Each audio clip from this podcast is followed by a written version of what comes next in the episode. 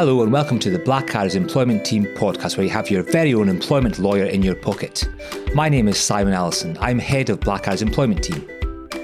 This podcast is aimed at business owners and HR managers and aims to keep you on the straight and narrow with your staff. Welcome to season four. This season contains the one with the Bert and Ernie cake and the one with the Pimlico plumbers. So when it hasn't been your day, your week, your month, or even your year, sit back and listen to Employment Lawyer in Your Pocket podcast.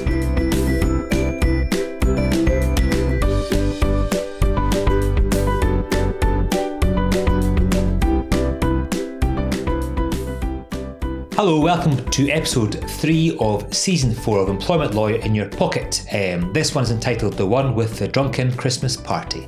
Let me welcome along Jack Boyle. Hi, Jack. How you doing?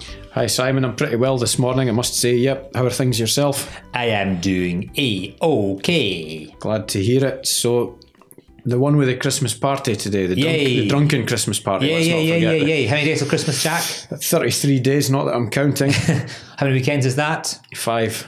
Christmas shopping yet? Negative. I will Me be doing neither. that Thursday late night shopping overgate.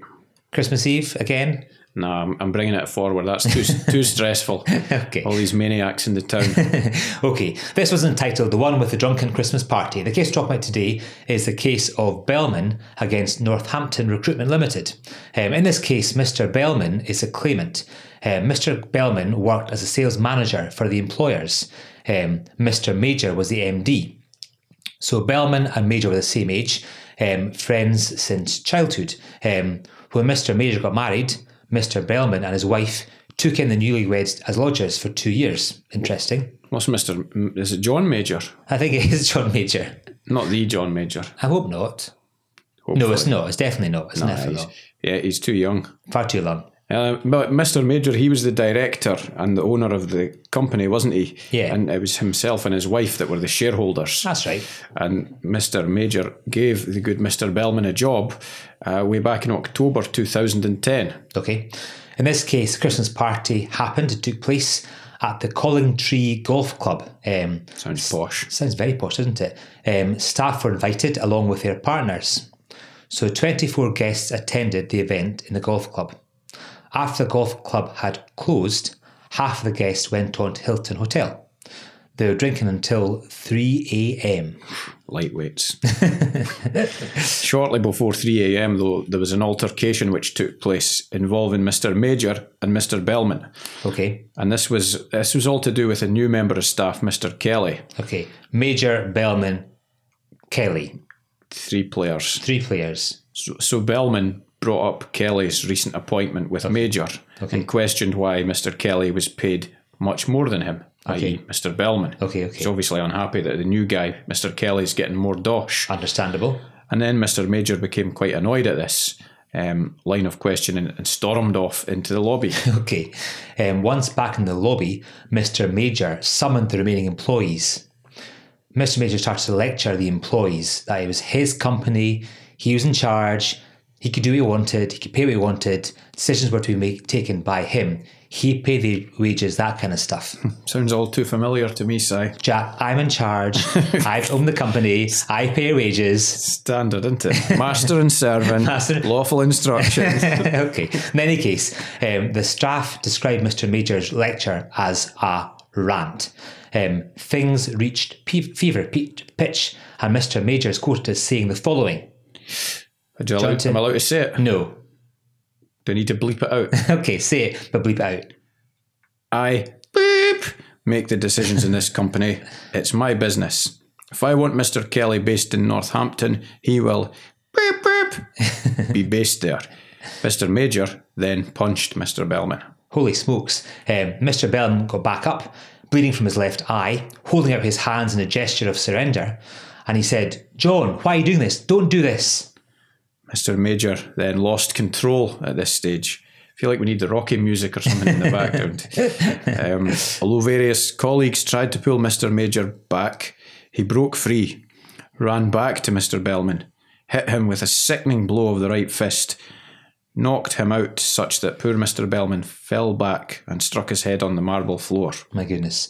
Um, Mr. Bellman suffered multiple head injuries and was left with traumatic brain damage. um, Mr. Bellman lodged a claim for vicarious liability. So, what does that mean then, Jack, do you think? Vicarious liability is one of those concepts that I think most employers probably hate it. Yeah. But it, but it's basically the legal rule that if some if an employee does something wrong to somebody, uh, e.g., punches them and causes them brain damage, Yes. if that's within the course of employment, um, then effectively the, the victim can sue either the person who threw the punch or if they want vicarious liability means that the employer's also liable. Yeah, So they yeah. can sue the employer. Remember the Christmas party years ago, Jack, whereby I went to kind of many's, couple of pints, went to the social club, Yeah. went to the casino, Yes. you tripped me up, I do remember I had that. a major gash on my elbow, my knee. Remember that? I remember that, Simon, but I had a claim against you potentially, against Blackadder potentially. potentially if you wanted to sue yourself as partner. but there was- I, I remember that the party before that when What? um, you tried to pick me up. and this was before I had the beer belly.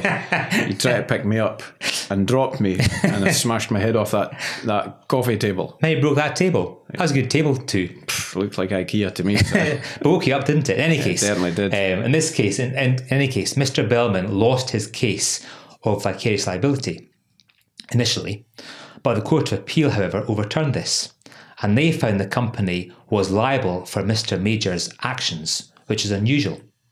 yep, definitely. But I remember doing a talk a couple of years ago. Um, before the Court of Appeal stepped in, and I was kind of saying to people, you know, this case is good news for employers because you you know it does show that there is a line, That's a right. line in the sand if your staff go off on a, a sort of splinter group after the main Christmas party, and, and only some of them um, decant off to the pub. But anyway, the Court of Appeal disagreed, and and the main factors that they took into account was probably the fact that the um, the evening was arranged and paid for by the employer Like Blackadder's, uh huh. like our one, yeah. Like, uh huh, uh huh. Mr. Major was fulfilling his managerial duties for a large part of the evening, namely by overseeing the events and booking taxis and such like. Like me, yes. Yep. My claim, uh huh. Mr. Major was purporting to act as the managing director at the time of the incident, and he was wearing his metaphorical MD's hat when he gave that lecture. Yes, yes. Okay. And fourthly, he was purporting to exercise his authority over subordinate employees during the incident. Okay. So ultimately, the Court of Appeal held that Mr. Um, Major um, was liable for Mr. Bellman's damage. Yep.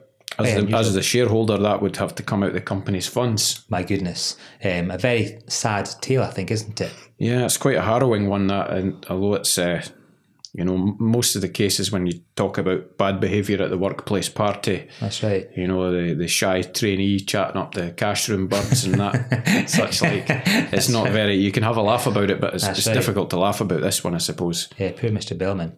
In any case, so that concludes our um, the one with the drunken Christmas party. What are our three takeaway chips, Jack? I think the first, probably the main one for employers, is to make sure that they've got in place adequate insurance policies. Okay. And, and there was a th- that practical advice was given, and also another case this year involving Morrison's supermarkets, where Okay. the employee remember that one he was the guy that he, he, he had a vendetta against them and leaked right. loads of personal data to the newspapers. Right. So the judge had in that case, make sure you got insurance in place, I think, didn't it? Yep, exactly.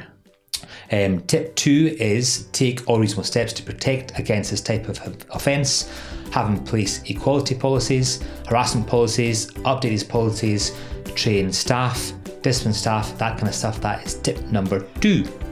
And thirdly, don't drink too much booze at your Christmas party, um, and if like some of us, you aren't up for going completely teetotal, then don't go wild at the free bar. Okay. and you don't want to fall into the trap that Mr. Major fell into. I dare say he's having a hard time living with himself now after that incident. Yeah, it's really sad. So you're going to a Christmas party, Jack, this year, are you? Yep, it's on the 15th of December. Teetotal? Negative. I'm going teetotal just now in preparation. Calm, Okay. calm before the storm. Okay, okay, okay. Okay, that concludes that. Cheers and cheerio. Cheers, cheerio. Ah, well, that was that. That was a good podcast, wasn't it, Jack? Yep, that was a good festive episode. What's planned for you day to day then? Uh, well, need to get a present for the office. Secret Santa, of course. Oh, who do you have? It's a secret. it's a secret. Simon. It's obviously a secret, so names will not be. It's a partner, I'll tell you that much. Oh, right. So the pressure's on, it's high stakes. Well, that is. Remember the Christmas party with the Secret Santa, whereby um, that partner who remained unnamed got that funny present. I do remember that. Is that the, was that the partner who's got uh, no hair? yeah, yeah. And he got the. It was, uh, what was it? It was head polish, head sheen. A, a, a wee metal jar. It looked like boot polish, Yeah. but it was actually effectively Mr. Sheen to make your head look- bald head look nice and shiny. Poor. Almost is his name there. Poor Bruce Willis. that was bad. Didn't react well to it. Same for you this year? But uh, it's not that partner that I've drawn, so I need to think outside the box. Good stuff. Can we play Christmas music now in the office since it's nearly Christmas time? Yeah, I think it's just about time. Yay! The CD looked out. Yay, yay, yay, yay, yay, Will we do one now? Yeah, do one now, do one now. You got to guess the tune. Okay. I'll do it in a Smeagol voice. Oh, what? Authenticity, Okay. right? It's Christmas! it's so good. I like that a lot, Jack. That's really good. I like that a lot. Well done, What's Jack. the song though? What's the song? Um, is it Slade? I think so. Is that the one with Noddy in it? Yay! I love favourite, it. the Well done. favourite. Well done, Jack Boyle. Cheers and cheerio. Cheers.